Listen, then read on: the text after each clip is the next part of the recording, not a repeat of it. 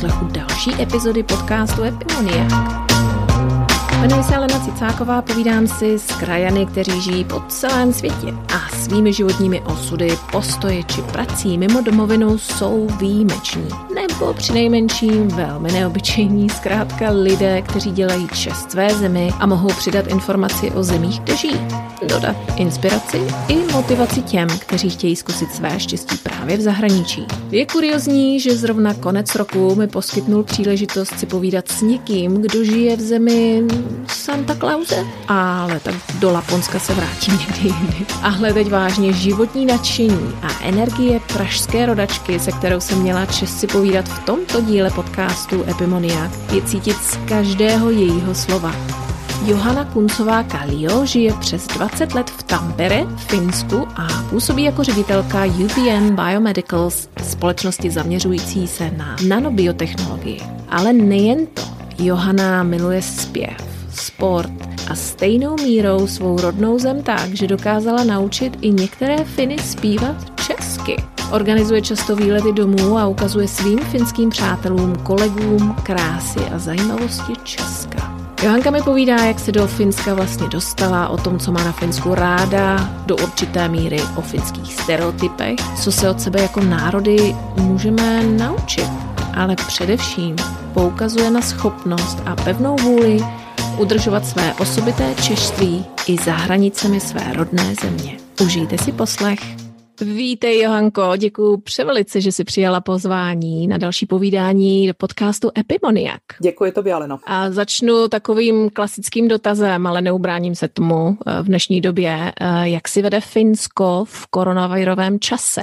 No my jsme taková zvláštní oblast, nám se to vždycky všechno, neřekla bych, vý, jako vyhýbá, ale máme to s takovým spožděním, takže na jaře, eh, když to všude nastupovalo, tak tady to nastupovalo pozvolně, to hlavně hlavně díky tomu, že vlastně odsud ne, není moc silnic, tady sem se dostane člověk hlavně letecky anebo lodí a, a vlastně se to sem dostalo s těma lidma, co přijeli z Alp, z lyžování nebo prostě od někud z dovolených. A mm, uzavřela se tady na nějakou dobu třeba Helsinská oblast a podařilo se jim to jakoby eliminovat nebo e, izolovat, to, to, tu oblast, kde se to rozšiřovalo nejvíc. Takže jaro jsme přežili výborně. E, v létě pořád pohoda, září se to postupně zase začalo narůstat i tady. A vlastně teď jsme v situaci, kdy máme nejvíc případů od jara. Koly sice stále jedou, ale vyšší stupně jsou všechno jakoby na dálkovém mm-hmm. vzdělávání. Některé obory museli teď úplně zavřít, třeba myslím, že tam je nějaký jako herec, herectví nebo prostě nějaký takovýhle umělecký předměty a, a některý mají trošku problémy, třeba doktoři. A to je taková, takový obor, který se špatně studuje na dálku. Ale všeobecně jako bych řekla, že vlastně už se nesnaží zavírat všecko, ale snažit se to nějak tak jakoby izolovat, že třeba divadla jsou teď zavřený, nebo některé kulturní akce jsou jako omezený, velmi omezený, ale pořád se snaží jakoby udržet obchody otevřený, aby to, aby to nebylo stejný jako, jako eh, na jaře, kdy jsme byli jakoby odstřižení od, od, mm-hmm. těch oblastí. To, co bych chtěla podotknout, že ve Finsku bylo neuvěřitelné, že vlastně na jaře, když to, když to začalo vypadat, eh, že bude taková, eh, takový vyšší nástup té křivky, tak zavřeli školy v podstatě ze dne na den a během tří dnů byli schopní eh, všem dětem dodat nějaký, eh, ty které děti, které nebyly vybavené smartfony nebo laptopy, tak dokázali je dovybavit, buď se to různě ze školy se to půjčovalo učitelkám, to museli samozřejmě nějaké zařídit a během tří dnů vlastně vše, veškerá výuka od prvního stupně začínaje během byla tří online. dnů. Ano, Během tří dní wow. všechny děti byly online a ještě měly vlastně obědy zařízený, takže eh, rozváželi vždycky ke škole. Přijelo auto, kde bylo prostě pro všechny eh, takový ty mikrovlnkový jídla a že se tam prostě na týden vždycky vyzvedli rodiče, kteří potřebovali a eh, že vlastně mysleli i na tuhle tu stránku věci. Potom znovu otevřeli první, druhý třídy, určitě zjistili, že vlastně ty prvňáci to zaměstnávalo rodiče úplně nejvíc, čemu se s těma dětma sedět u toho počítače, to ještě ty děti sami samozřejmě mm-hmm. nezvládali. Teď vlastně už první a druhý stupeň stále jede. Učitelky mají teda roušky nebo vizíry, ale jinak říkám vyšší stupně potom, když jedeme, když se jde na gymnázium nebo na univerzitu, tak ty jsou víceméně tuhle dobu zavřené. Když jsem se připravovala víceméně na tenhle rozhovor, tak jsem hledala trochu více informací o Finsku a tak či tak si myslím, že ten trend Čechů lomeno Slováků, kteří by se vydali na zkušenou do Finska, se trošku mění, ale není to, řekla bych, typická země, která vyvstane na mysli okamžitě, když eh, někdo řekne český, slovenský expat v zahraničí. A co tě teda přivedlo do, do Finska? Byla ta fascinace s takovým tím historickým pojmem aha kapeliti, nebo ti bojovníci 30 leté války, nebo co tě přitáhlo do Finska? No, u mě je to trošku jinak. Já jsem vlastně odcházela z Čech, když jsem měla hotovou bakalářku a odjela jsem na Erasmus, tenkrát z ČVUT, ze strojárny a měli jsme jediný místo v Británii, protože jsem chtěla do anglicky, anglicky mluvící země a to se mi mhm. podařilo um, vybojovat, takže jsem rok strávila v Glasgow na University of Strathclyde a o tam jsem věděla, že vlastně potom, co jsem vyzkoušela jaký to v zahraničí, tak už jsem věděla, že se nechci vracet zpátky do Čech, Čech, protože v, té době nebylo jistý, jak to bude eh, s výzkumem ve firmách, protože všechno se to různě privatizovalo a Škodovka se prodávala a tak dále. Tak jsem si říkala, že vlastně nemám asi důvod jakoby dodělávat tu školu. A hledala jsem eh, jiné možnosti a v té době eh, na Erasmu byl můj kolega tady ve Finsku, a hrozně mě to vychvaloval. Tady prostě v té době Nokia jela prostě na plný obrátky, každý, kdo nastoupil do školy, tak v podstatě okamžitě už měl práci vedle školy. Na univerzitě byl hrozný nedostatek pracovníků, protože všichni dělali pro Nokia. Já jsem eh, přijela do Tampere, eh, dělala jsem tady nejdřív pohovor ještě z toho Glasgow, eh, tenkrát nebyly ještě tak ty mobily dostupné, takže jsem dělala pracovní pohovor vlastně v té ubytovně, kde jsem, kde jsem bydlela na patře, kde normálně chodili lidi okolo byl takový exotický. Přijali mě teda, takže to jsem byla ráda. Ještě jsem mě teda dostal doporučení od toho, od toho Čecha, co tady byl a přijali mě tady na automatizaci, přijela jsem a čekala jsem prostě zimu a lední medvědy, já nevím co všechno a pak, když jsem sem dorazila, tak e, tady, bylo, tady byl květen a všechno prostě, všude bylo světlo, ve dne v noci víceméně už a, a já jsem si vůbec nemohla zvyknout, nemohla jsem spát. Neřekla bych, že to bylo vedro, ale, ale bylo to výrazně teplejc než třeba v Glasgow, kde tou dobou pořád ještě pršelo. Tak jako mě to docela překvapilo a všechna ta historie a, a to podnebí, to všechno jsem vlastně načetla a, a viděla, až když jsem tady byla. Takže jako já jsem šla trošku eh, naslepou, určitě to nebyla historie ani, ani příroda, ale když jsem sem přijela, tak vlastně spoustu těch věcí jsem si tady zamilovala. Mimo jiné, že jsem z Prahy, tak to, že vlastně během já nevím, tady za barákem mám lesa a z lesa, já nevím, odsud asi tři kilometry eh, začíná běžecká stopa, za o, asi pět kiláků dál je um, skokanský můstek a, a takový malinkatý lyžařský středisko a je to prostě všechno blízko. To je taky tím, že jsem v Tampere, to je takový místní Brno. to budou brňáci nadšený. A zatímco Helsinki, tam už, je ten, tam už je ten rozdíl, že vlastně do práce to je jako v Praze, hodina cesty ne, kamkoliv, kterýmkoliv směrem a, a je, to, je to prostě větší město, je tam víc kultury a je trošku všeobecně prostě víc eh, metropolen. Já jsem spokojená. To, to je dobře, to je dobře tak si zmínila, že si měla jakýsi takový šok z toho, že tam bylo pořád neustále světlo. A co tě ještě jako uhranulo, nebo co se ti okamžitě líbilo a co naopak nejvíc šokovalo hned po příletu? No určitě vlastně Finové jsou hrozně, já bych nemohla říct příbuzní, ale Finové jsou typově nebo kulturně do jisté míry podobný Japoncům, i když se to nezdá. Oni mají rádi hrozně čistotu, eh, jsou takový pořádku milovní, eh, když jim eh, někdo nařídí, že dneska zůstanete doma, tak zůstanou doma a nebudou se snažit to nějak jako obejít. Vlastně když mm-hmm. trošku, jako když je třeba tady ve tři ráno někde ve městě nějaká párty a, a má přejít člověk silnici, když je tam červená, tak prostě ty lidi tam budou stát na přechodu, i když nejde jediný auto. Prostě má to i svoje stinné eh, stránky, třeba na úřadech, dejme tomu na daňovém úřadě, když potřebuje člověk poradit, tak spousta těch lidí se, se bojí jakoby něco říct, protože se bojí, že to, že to nebudou říkat správně, tak radši neřeknou nic. Aha. Pak bych řekla se eh, taky, že se mi tady ztratila asi, nevím, na začátku, aspoň třikrát se mi ztratila peněženka, že jsem mi někde zapomněla. Vždycky se mi vrátila se vším všudy. Dokonce jsem jednou ztratila i pas a, a ten člověk eh, v tom pasu našel, že tenkrát se ještě muselo jsem na vízum, že jsem byla z České republiky a nebyli jsme ještě v EU, ke si našel, že na tom vízu je, že studuju na té té univerzitě, tam zavolal, dozvěděl se moje číslo, zavolal mi a, a, a vlastně jsme si předali ten pas. Říká, to se mi v životě, to by se mi v Čechách v životě nestalo. Řekla bych, že to je taková jako specialita finská, že, že jsou takhle asi ohleduplný do jisté míry, mm-hmm.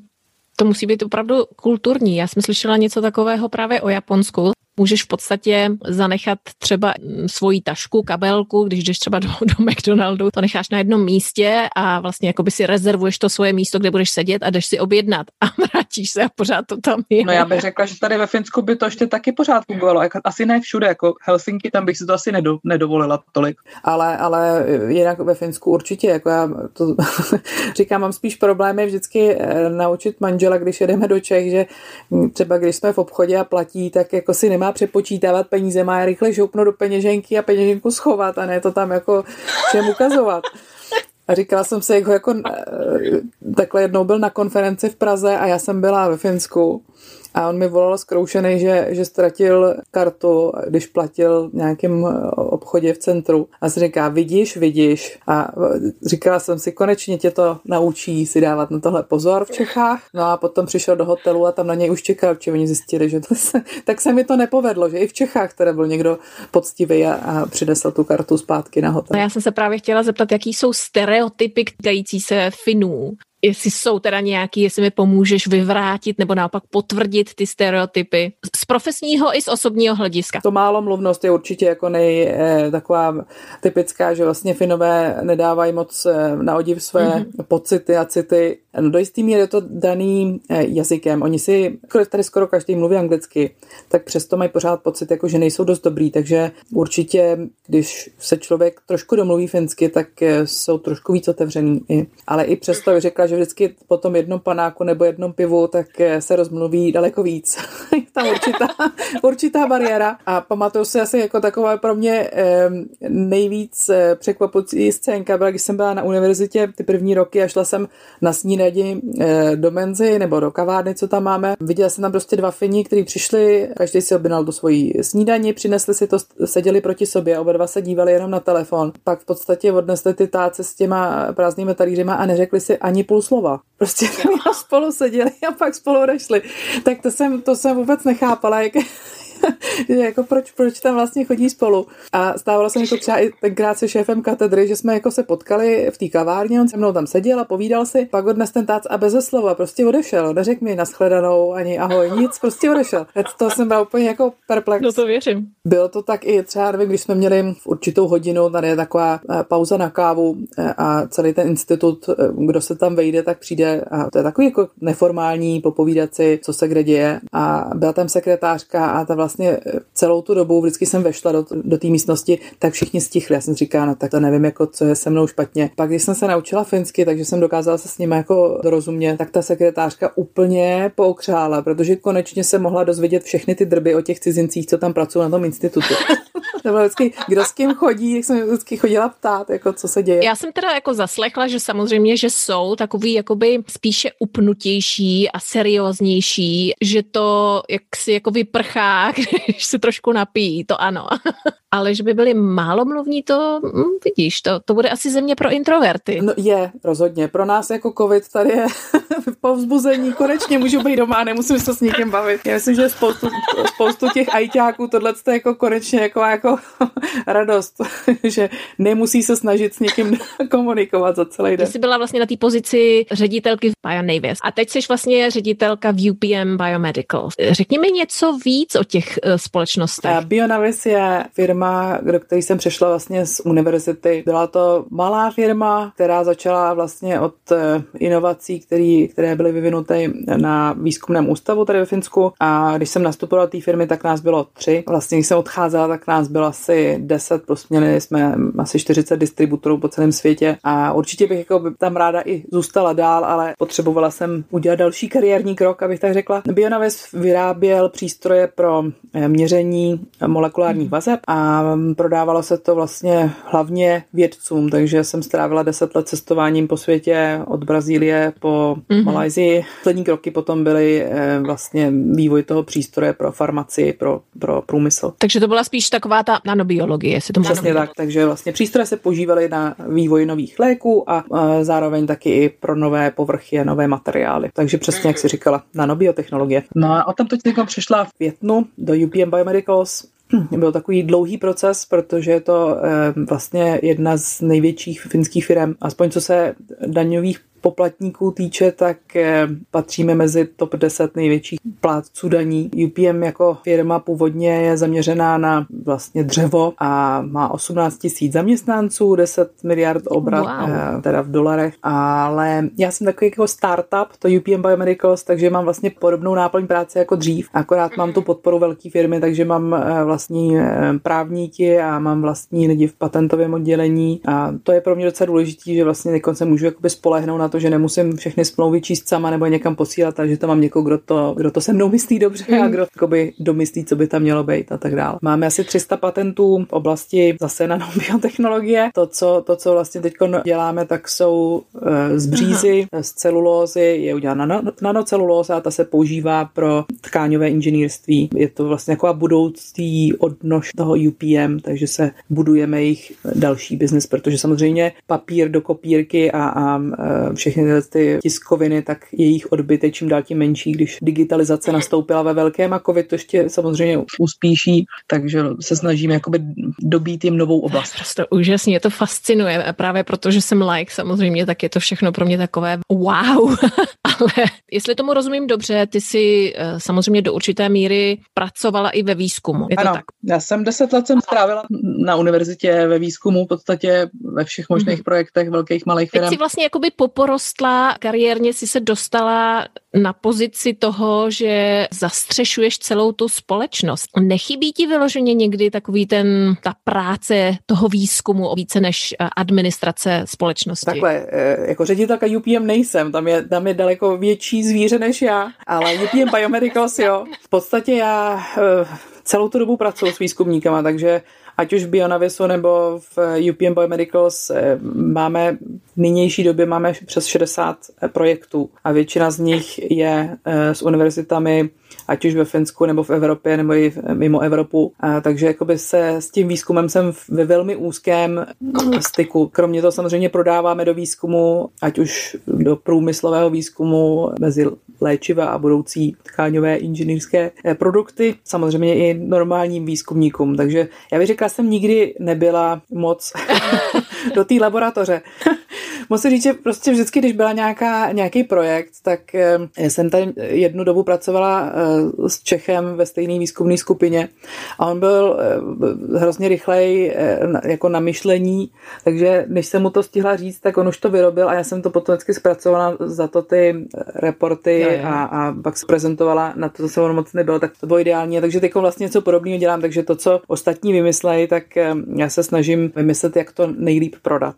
A to bych řekla, že je moje jako taková Moje specialita, že ano, ano, moje silná stránka je, jak vymyslet, jak tu technologii vlastně prezentovat, aby to ten zákazník, aby ho to chytlo, aby, aby mělo to zájem. Kromě těch firm jsem tady dělala business plán pro několik dalších eh, firm, které jsou třeba i mezi eh, většíma firmama, jako je Siemens mm-hmm. a, a finský eh, výzkumák technologický a vlastně pořád bych řekla, že to je tam, kde se cítím nejsilnější. Mm-hmm. Tak. Já jsem měla, já furt tak jako čerpám z těch mých zkušeností, tak doufám, že mě posluchači za to neukamenujou, ale já jsem pracovala v Chile s s Britama a jeden z nich byl, jeho manželka byla Čilanka, občas si postěžoval o určitých věcech, ale říkal, že jejich manželství je jako na bázi uh, skandinávského partnerství, že je to všechno takové rovnoprávné, že ona vlastně měla vysokou pozici v Microsoftu a on samozřejmě jako vlastník velké společnosti. Jak teda Finsko, když to aplikuju teda na tvou situaci, jak Finsko vnímá úspěšné ženy? Cítíš někdy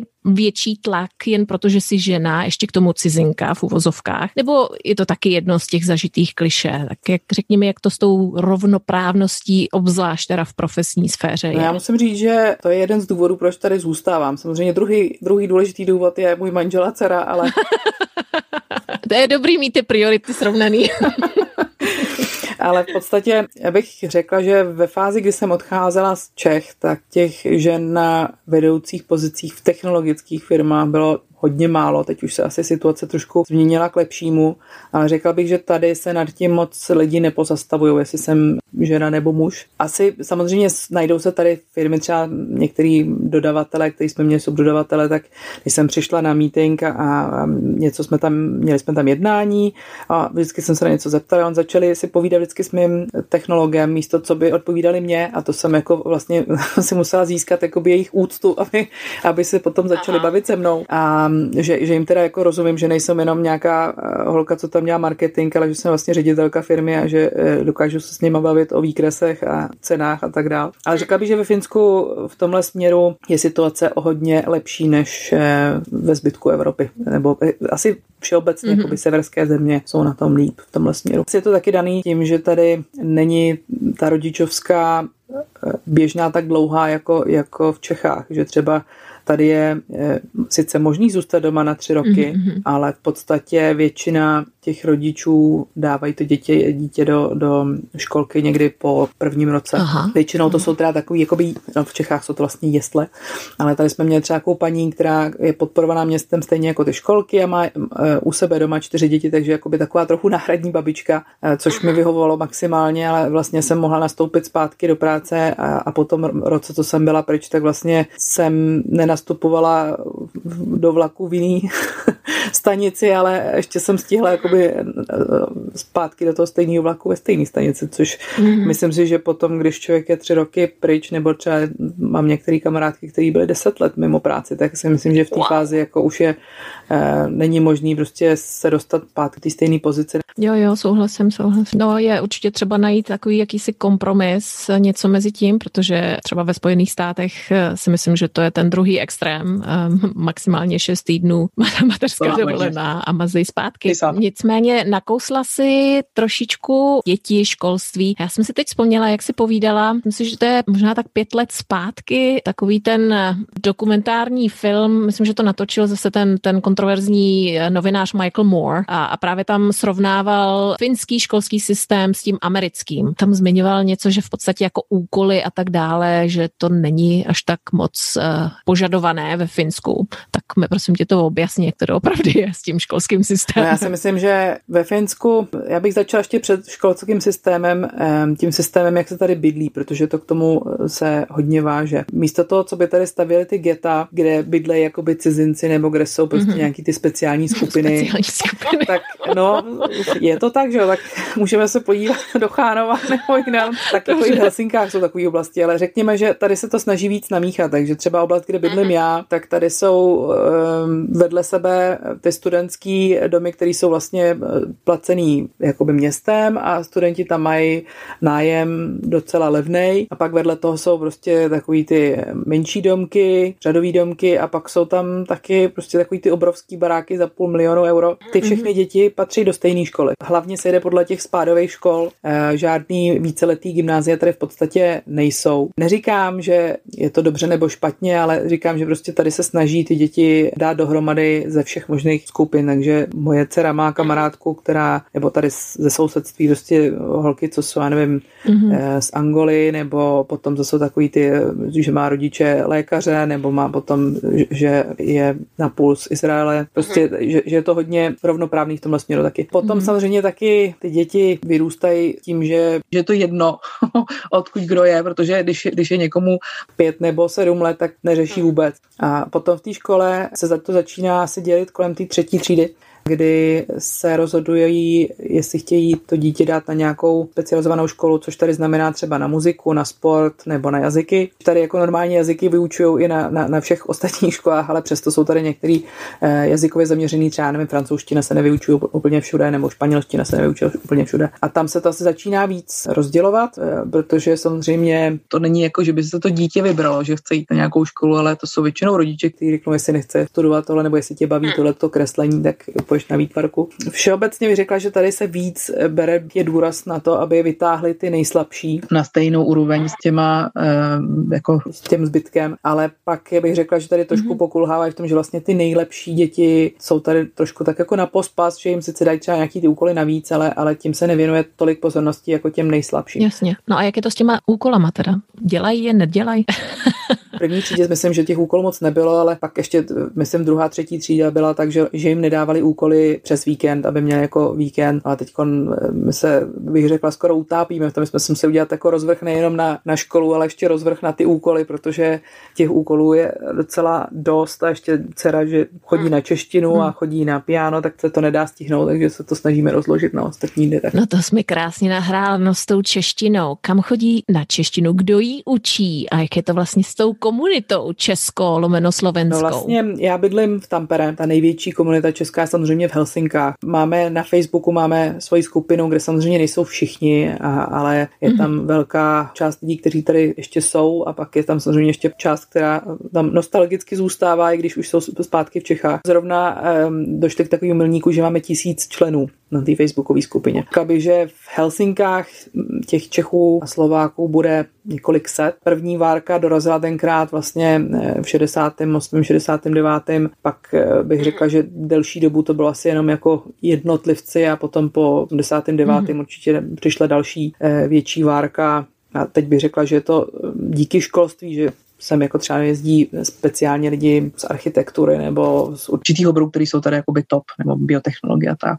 Um, co se týká češtiny, tady Tampere čeština nebyla, dokud jsme neměli tady dostatek Čechů s dětma. Češtinu tady podporuje dokonce město, takže město všechny, eh, pokud dítě má jiný mateřský jazyk než finštinu nebo švédštinu, tak si může jako chodit ještě na hodiny eh, toho svého jazyka a město wow. přispívá eh, na učebnice, přispívá na tu učitelku a přispívá i vlastně, že máme prostory na ty hodiny zdarma. Takže my jsme jakoby začínali ještě bez, bez podpory města, jako s tím, že jsme měli písničky a básničky a setkávali jsme se prostě jednou za 14 dní o víkendu v takových prostorách, kde, se, kde děti mohly běhat a postupně dorůstali, tak jsme začali vlastně v předškolním věku, což tady je v 6 letech zhruba eh, s tou češtinou jednou týdně 45 minut a potom od první třídy jakoby mají právo chodit na 2x45 minut. Měli jsme tady různé různý učitelé a učitelky, většina už jsou mhm. zpátky v Čechách, takže teď máme eh, tady jednu, no, je to moje kamarádka, nevím, že to nějaká paní, ale moje kamarádka, která eh, v Čechách studovala jednou fyziku, eh, pak tady studovala biomedicínu a teď je z ní učitelka fyziky a matiky na střední škole, učí ve finštině mimo jiné, což mě taky wow. fascinuje na Gimplu a kromě toho teda učí ještě češtinu pro děti. Teď už máme těch dětí tolik, že ty skupiny jsou vlastně tři a jsou částečně to věkem, ale částečně to taky jakoby těmi znalostmi. Třeba u svý dcery, že se domluví česky, určitě nemá takovou slovní zásobu jako děti v mhm. Čechách mm-hmm. a píše teda jako jako pras. jako, má to tak jako namixovaný s tou finštinou, třeba tady je dlouhý A, jsou jako dvě A za sebou, takže místo A s čárkou píše dvě A a tak, takový drobnosti, ale, ale já jsem hrozně spokojená, že vlastně dokáže se e, domluvit, přečte si a, a jakoby vždycky, když jsme jezdili do Čech, tak jsem ji nechala třeba u tety na týden, že tam vlastně žádnou finštinu ani možnost používat nemohla. takže no, ale ty s ní mluvíš česky. Já s ní mluvím česky, ale manžel je fin, takže eh, doma vlastně hmm. mluvíme docela hodně finsky. Já se snažím samozřejmě udržovat tu češtinu s ní, ale je to, myslím si, že ve fázi, kdy vlastně se dívá na, nevím, Netflix, tak to je všechno v angličtině, eh, hmm. kamarádky, to je skoro všechno finsky a pak na tu češtinu jednou, jednou týdně, tak to jako zase taková sláva není. Takže jako je, hmm, řekla bych, že nejdůležitější výkon je motivovat ty děti v tomhle věku vlastně proč tu češtinu se učit, když je to vlastně jako vždycky to brala, jako že to je vlastně, že ona se musí chodit na češtinu, že to je jako ještě škola navíc. Mm-hmm. I když teda mhm. se snažíme, že tam je vždycky nějaký, taky jsou tam hrádky a udržovali jsme Mikuláši letos teda poprvé ne, protože covid. A, a takový jako, že máme, nevím, třeba nějaký drobný divadelní vystoupení, že něco se cvičí dohromady, nebo jako, že, že aby to nebylo jenom o tom, o té gramatice, protože to je fakt, že Jasně. to asi moc nemotivuje. Určitě bys jednotila I a I. Takhle jako s odstupem času jsem na sebe pišná, jako si pamatuju ty všechny eh, pravidla, pravidla ale, ale musím říct, že takhle jako někoho to naučit není úplně jednoduchý. Velký písmena, tak to už bych teda jako podle nových pravidel nedala. Řekni mi, jak se Finové vůbec, jak vnímají Čechy, Slováky, Česko, Slovensko? Určitě tady máme jako dobrý zvuk, protože máme pivo a hokej. máme společný zájmy. jako v tomhle tom směru hodně Finů v Praze bylo, protože vlastně je to oblíbená destinace. Neřekla bych, že by odsud jezdili se tam jenom jako pít, ale spousta lidí tam jde opravdu se mm-hmm. podívat jako do historické centrum Prahy a tak dál. Já jsem tady zorganizovala loni naštěstí už takovou akci pro technickou komoru, kde jsou hlavně mhm. teda inženýři a doktoři eh, techniky. 50 nás odjela, se říká, že nechce, aby jsme byli jenom v Praze, tak se mi právě vytáhla trošku i, i mimo, že jsme se byli podívat na výrobu letadel v Aero a byli jsme se podívat ve Škodovce na Audiáky a pak jsme se byli podívat na severu na výrobu skla. A samozřejmě pak nějaký ty pivovary taky tam byly. Vlastně takové ty věci, co, co když Fin přijede do, do Čech, tak zůstanou většinou v Praze. Jak se říká, že Praha není jako Česko a určitě stojí za to se podívat trošku i jinam. Takže jsme byli v Českém ráji se podívat na skály a, a takové věci, co tady nemají. Ty kopce jsou až na, na severu v Laponsku. Tak co si myslíš vlastně po 20 letech ve Finsku? Co si myslíš, že se jako národy od sebe můžeme naučit? Je tam nějaký prostor pro zlepšení? No, já bych říkal, že v Čechách jsme ještě pořád tak jakoby trošku eh, zručnější nebo tak jako víc tvořivý, protože myslím si, že ten komunismus do jistý míry, jak, jak jsme spoustu těch věcí neměli, tak jsme to museli nějak vždycky obejít a nějak si prostě vystačit s tím, co, co bylo. Ehm, zatímco tady jakoby v takovém eh, nedostatku až zas tak nebyli, takže vlastně jsou zvyklí, že prostě, když se něco porouchá, no tak eh, si pořídí nový. Eh, zatímco v Čechách se to ještě pořád snaží jako by lidi nějak opravit nebo ještě nějak jako dodělat. Mm. Na druhou stranu bych řekla, že zase asi, asi navzájem by taky mohli trošku, jak v Čechách se eh, všichni snaží do jisté míry ten systém nějak jako obejít. A tady se to snaží jako na druhou stranu dodržovat do posledního písmenka, tak nějak jako řekla bych, ta cesta mezi by byla ideální pro obě dvě, pro obě dvě země. Tady třeba každý rok ukazují eh, největší pláci daní. Já když napíšu Pepa Vomáčka eh, Tampere, tak mi pošlou, kolik zaplatil daní za minulý rok. A je to naprosto transparentní, takže vlastně tady na jednu stranu eh, všichni platí hrozný daně, to teda bohužel, ale na druhou stranu je to tak jako, že se nikdo netají tím, kolik vydělává, protože to stejně všichni vidí. Takže to mi přijde jak jako, že v Čechách určitě je to takový trošku víc eh, schovaný. No. Úplně všechno je transparentní. No, tady se platí podle toho i pokuty, že třeba když někdo jede na dálnici rychleji, než se, než se má, tak dostává třeba jako jednodenní pokutu, takže oni se podívají, kolik eh, za loňský rok pobíral plat a za, vypočítají mu, kolik to byl plat na jeden den a za, podle toho je pokuta. Jo, tak. Tak to, vážení přátelé, to by se mělo aplikovat. No ale pak další, další je samozřejmě ty konsonanty a samohlásky. To je tady, samohlásky, souhlásky bychom mohli trošku eh, prohodit, že tady eh, ve Finsku je to um, sama. A eh, na to je ta dobrý slovo. Ve finštině zmrzlina je játele. Játele. Ano, přesně, dobrá výslovnost. Takže jako játele. játele, no. Mnemotechnická pomůcka potom, až přijdeš na zmrzlinu tady. Kdyby Eh, se teď někdo, dejme tomu z českých, slovenských studentů rozhodl, že chce zkusit své štěstí ve Finsku a potažmo třeba tam zůstat nějakou dobu, co by si jim mohla už ze svých zkušeností doporučit. A, a řekla by si jim, prostě připravte se tady na to, na to, abyste pochopili tady ten svět, abyste neměli uh, nějaké trable. Já bych řekla, že asi člověk se musí připravit na to, že, um, jak jsem říkal, lidi jsou tady víc uzavření a to může být pro, pro někoho, to může být jakoby uh, tak mm-hmm. silný kulturní šok, že to prostě nepřežije. Um, druhý je samozřejmě, jsme zrovna v období takový jako to nejhoršího, to znamená, že je tady úplná tma a, a jako většina na dne, já nevím, to třeba jako přes den jsou jako pár hodin světla a, a zbytek je prostě tmatnoucí. Počkej, počkej, řekni mi, řekni mi konkrétně. No takhle to, se to mění, jako se to mění docela rychle, čím máme vlastně jakoby 21.9. a 21.3. to máme stejně jako všude na světě, ale potom to zrychlujeme a tady konkrétně v Tampere je prostě opravdu přes, přes den potom jenom pár hodin, kdy je eh, ještě není ani jako, že by mm-hmm. svítilo sluníčko, ale že třeba jako pošmourno. Potom nad polárním kruhem samozřejmě je tma, kdy ani to slunce nevyleze, nevyleze na ten obzor. Eh, takže to je taky jako, jako docela depres, depresivní mm-hmm. to třeba jako dobrou, dobrou lampu domů, aby člověk jako měl pocit, že, že jede. No. Jako mě se ptala, třeba dcera se probudila v noci, když byla ještě malá, ptala se, jestli už může vstávat, jestli už je jako den nebo ještě ne, protože to jako není vidět podle toho, jak, jak to vypadá venku. Hmm. A stejně je to, že v létě, když zase pořád světlo a já nevím, třeba 11 večer a ještě pořád je světlo, tak člověk taky neví. Jako tam je, to je problém, když je člověk do baru, že se potom je čtyři a, a může to být ve čtyři ráno je stejně světlo jako v 11 večer.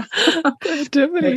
v 10 odpoledne. To je taky dobrá motivace pro někoho. Že? Já bych ještě se přidala jednu, jednu takovou zkušenost, že vlastně tím, když jsem sem přijela, tak vlastně jsem neměla nějaký jako cíl, že bych tady zůstala navždycky a začala jsem se učit tu finštinu tak jako trochu, jako abych se domluvila v obchodě a, a tak jako uměla jsem si koupit v kavárně a vlastně pak jsem později um, se snažila to naučit tak, abych se s tím, abych s tím nějak se vystačila. A musím říct, že ta finština, ač třeba ve vědě není důležitá, tak pro um, takový, to, jako, aby se ten člověk to užil, ten život, tak je potřeba buď teda finština nebo švédština. Musím podotknout, že teda jaký švédština je druhý jazyk, eh, kterým se domluví hlavně teda eh, v přímořských oblastech. Mm-hmm. Ale ten jazyk je řekla bych, je to těžký, není to, není to sranda, ale na druhou stranu prostě bez toho, ten člověk, bez toho se tady člověk prostě nemůže nějak podle mě ani jako moc zakořenit, protože mm-hmm. spoustu těch věcí sice tady jako je v angličtině, já nevím, televize, skoro nic se nedabuje, všechno je to s titulkama, takže to není problém. Mm-hmm. Noviny v angličtině se dají najít, všecko, všecko jako by se dá vyřídit anglicky a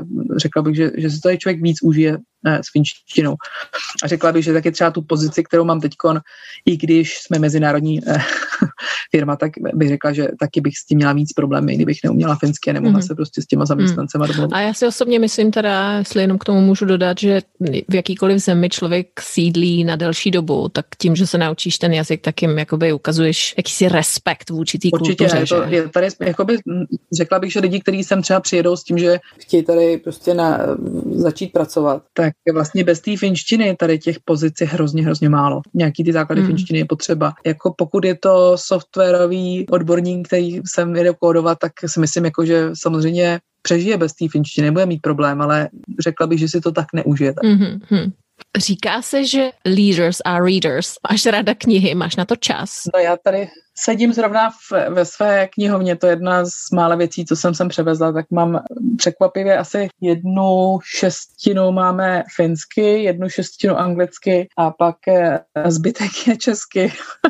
to jsou knížky po mojí mamince a po babičce, který jsem chtěla jsem přivízt jednak jako pro sebe něco na čtení, ale taky pro celou mm. takový, jako, aby, že to tady, mhm. tady se, to se nedá koupit nikde. Tu řekla bych, že jako klasický knížky čtu čím dál tím víc. Já jsem dřív cestovala asi 150 dní v roce jako do ciziny, takže jsem měla vždycky do letadla se po něco. Řekla bych, že jsem tam, to byla nějaká taková jako třeba nevím, detektivka nebo něco takového spíš odlehčujícího. A teď jsem víceméně přesídlila mm-hmm. na uh, mm-hmm. audio a jsem, no já mám, já mám jiný systém, ale, ale používám to vlastně denně. Jednak to používám během toho, když uklízím a vařím.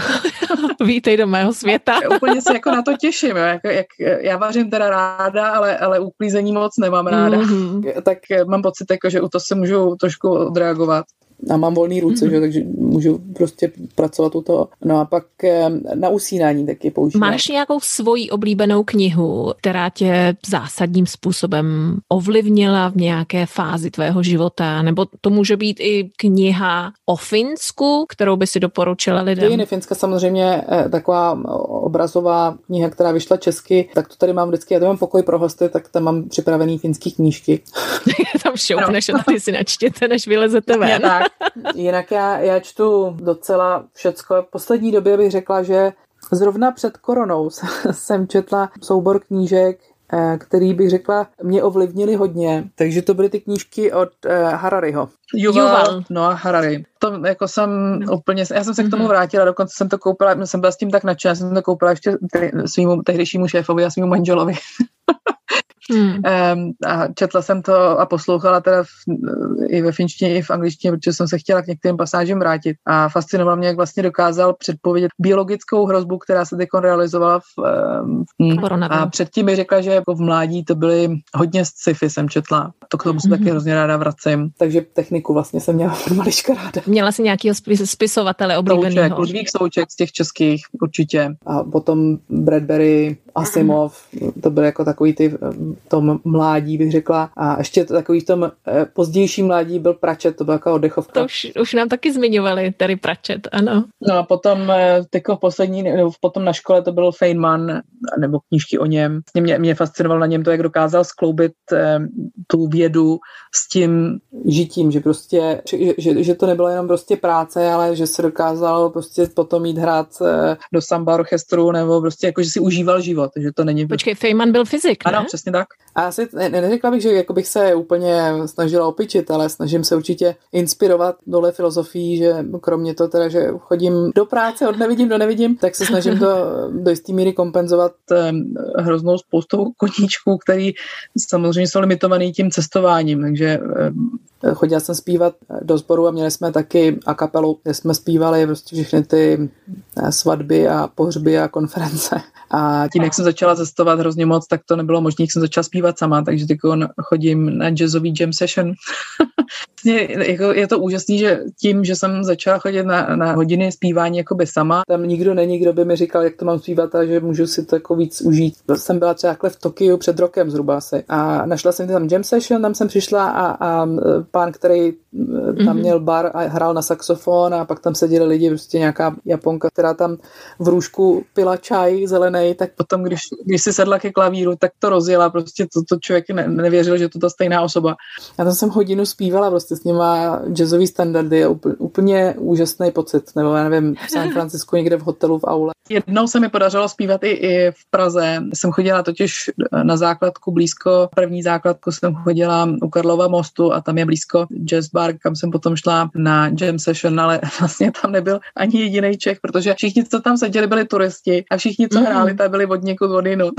Já jsem si původně říkala, jak se tam konečně, já jsem tady naučila dokonce, když jsem měla 40, tak jsem udělala koncert, že vlastně moji kamarádi si kupovali lístky, kterými jsem zaplatila potom eh, prostě opravdu i muzikantům, kteří tam se mnou potom hráli. Eh, oni se kvůli mě naučili dokonce české písničky, takže jsme hráli Nebe na zemi a, a je nebezpečné dotýkat se hvězd a, a, tak, tak to jsem považovala jako za, za maximum, co, co můžu tady eh, dosáhnout ve Finsku s jam session. No a potom chodím hrát florbal to je druhá, to jsem se naučila od manžela a vlastně florbal hraju s přestávkama, já nevím, 15 let a je to taková druhá oddechovka, že to je jedno z mála oblastí, kde mám, jakoby, já, většina mých známých tady jsou z techniky. E, a nebo jsou to prostě z, někde na univerzitě, ani to nemusí být technika, prostě jsou to profesoři a studenti a, a tak dále. Akademici. Akademici, mm-hmm. přesně.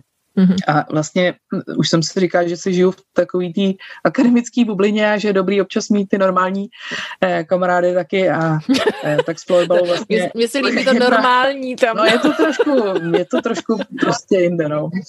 A takže vlastně eh, na tom florbalu, tak to jsou, my máme jenom ženský v naší v tom klubu a máme čtyři oddíly vlastně tam jsou, já nevím, na jednu stranu jsou lékařky a na druhou stranu jsou tam holky, které dělají marketingu nebo učitelky ze školy a je to takový úplně jiný, jiný přesah a taky dobrý, že tam nejmladší je asi 17 Jasně, let a no. nejstarší je 55, takže vlastně pro jakoukoliv situaci mm-hmm.